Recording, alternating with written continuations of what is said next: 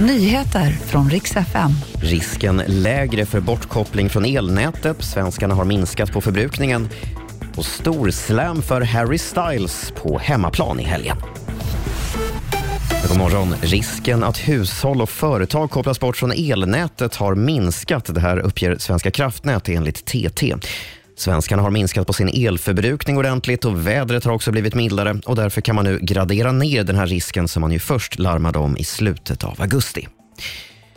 Så ska jag berätta att amerikansk militär igår kväll sköt ner ännu ett okänt föremål som upptäckts över Lake Huron vid gränsen till Kanada. På 6 000 meters höjd befann sig det här föremålet som ska ha varit format som en oktagon.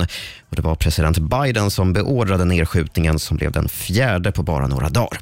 Det började ju med den kinesiska misstänkta spionballongen förra helgen.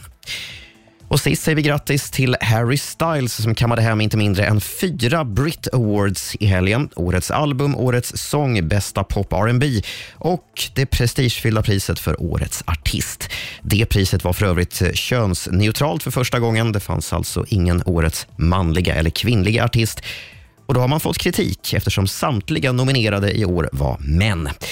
Svenska First Aid Kit var nominerade som bästa internationella grupp, men de fick gå hem lottlösa.